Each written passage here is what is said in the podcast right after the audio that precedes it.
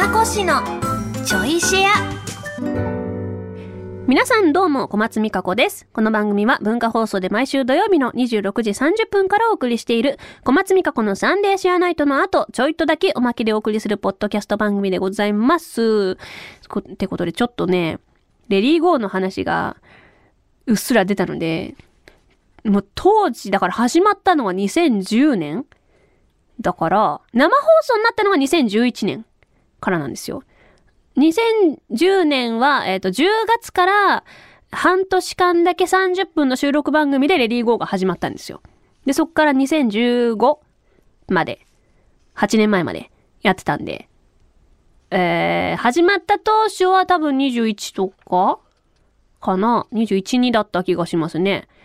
そこを2015で終わったのが 26? ぐらいですか？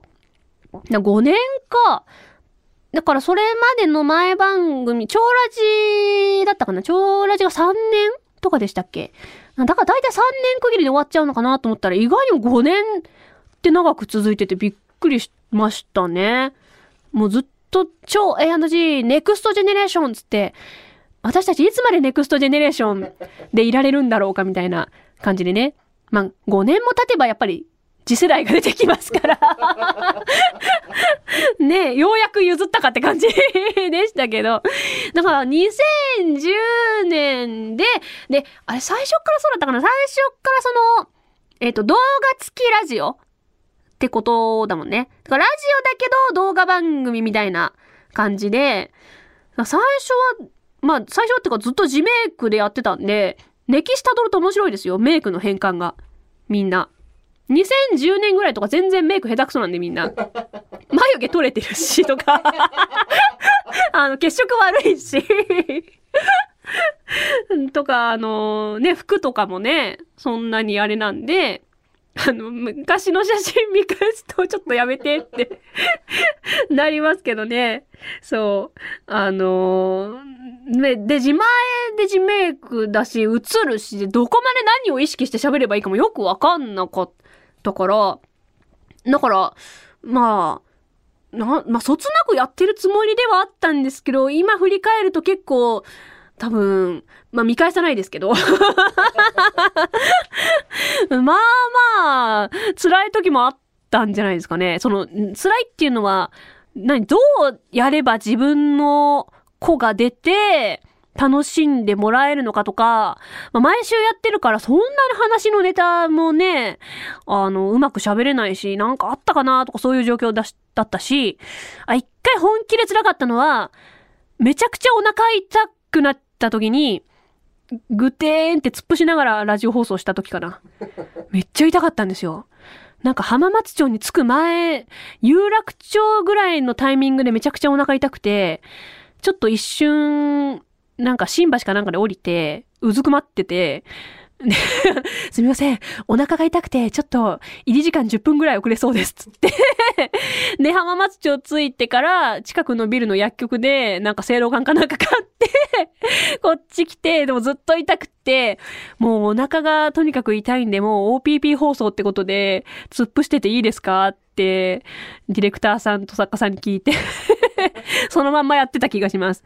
お腹痛いんですけど今日はごめんなさい。このままでやらせてください。みたいな感じで あれは辛かったな放送中よく喋ったなあれ。あとやっぱり、新人、まあ新人に限らず未だにありますけど、新人ラジオにありがちなエチュード系のやつ。もう何やったか覚えてないですけど。あのコーナー、あ、そう、あとコーナーをひねり出すのがね、まあまあ大変でしたね。なんか、やっぱみんなおのおの違うコーナーをやっていくわけなんですけど、新コーナーどうしますってなった時に、まあ思いつかなくって、あ、それこそ黒歴史コーナーじゃないですけど、私の昔のハンドルネームまあ今ハンドルネームってないですよね、きっと。ハンドルネーム、ネットで使ってた名前が、あの、青い、えっと、草冠に、蔵の青に十字架の蚊？で、青かって名前だったんですね。いいでしょ？私のこのお気に入りポイントは、この青かっていう文字の中に、倉木っていう字が入ってることなんです。これ私の推しポイント。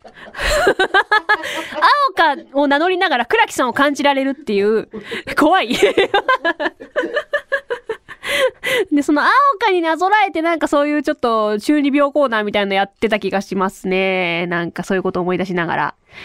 でもハンドルネームしょっちゅう変えてたからな。いっぱいあるんです、なんか。青かの次は、爽やかな波で走破。どう？どう？あとなんだっけな、なんか、な、あーえっとね、いや、な、な、も思い出せない。なんだっけな、なんか、ビューティービーストみたいな名前。美女と野獣のビューティービーストみたいな名前の時もあったし、あと何だったかな？最終的には、あの、ラララで落ち着いたんだ。ひらがなの。倉木さんの風のラララから取って。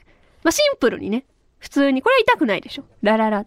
これあんなんか同級生も結構呼んでくれた名前なんですよね。その当時そのネットの名前使ってたって言っても、どっちかっていうと身内でチャットとかやるときに使ってた名前、ホームページとか立ち上げるときとか。昔めっちゃホームページ作りませんでした？ホームペ。あの、なんとかのホームページへようこそみたいな。切り板みたいな。ピカソとあのね、横に動かしてた横に動かしてたのよ、スクリプトがあって。あと、マウスに星、めっちゃキラキラのやつつけてたもん。マウス動かすために星がくっついてくんの。キラキラキラキラキラキラキラキラ。スクリプト、Java スクリプト。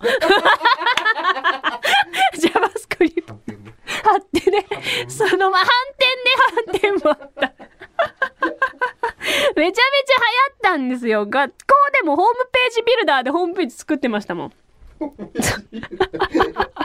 そのままね、あの、残してる人もいたし、完全削除ですけど、そう、当時流行ってたんで、その時に使ってる名前だったんですよね。だから、あの、世の中にはそんなに広まってないけれども、身内の中ではちょっと痛かったみたいな。なんかみんな周り普通のハンドルネームだったんでね。なんかイニシャルだけみたいなやつとか。そう。なんでそんな中であんな名前つけたんだろうな。でも青が結構気に入ってたから、あの、なんだろう、自分がもし CD デビューとかしたら青かって つけようと思ってたの。やめてよかったわ はい。あー、昔の写真だ。パッタイのやつありますね。この時か使ってますね。はい。すごい服着てんだ、ピンクの。どこれお母さんが買ってくれた服です。当時はまだお母さんが買ってくれた服着てたから。はい。まだねあのネットにはログ残ってるんで。気になった方はレディーゴー見てみてください。全部残ってるから。ブログ写真全部残ってるから。なんで消さないんだろうこれ。ってことで。さあこのチョイシアもお別れの時間となりました。改めてこの番組の本放送は文化放送地上波と超 A&G プラスで毎週土曜26時30分からです。